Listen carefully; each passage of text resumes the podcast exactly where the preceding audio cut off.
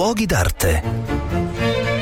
Un cordiale saluto da Marco Carminati, sono a Venezia nella chiesa dei Frari e davanti a me c'è il capolavoro di eh, Tiziano, cioè l'Assunta, un dipinto di dimensioni gigantesche, alto 7 metri e largo quasi 4. In realtà se aguzzo la vista mi accorgo che non è il quadro, è una fotografia. E il quadro dov'è? Il quadro è dietro e tra qualche giorno verrà scoperchiato e aperto perché è terminato il restauro di uno dei dipinti più importanti e più impressionanti del Rinascimento Rinascimento italiano.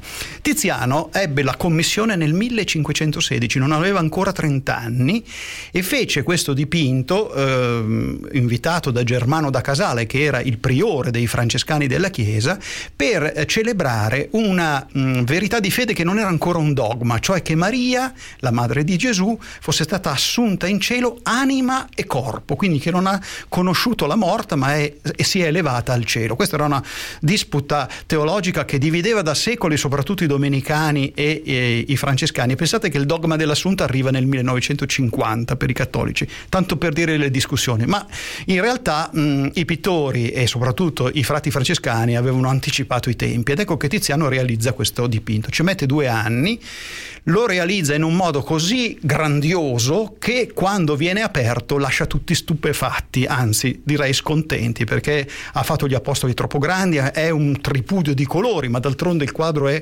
nell'abside della chiesa. Le vetrate ci accecano con la luce, quindi lui lo sa e caricò il colore e anche le, le gestualità.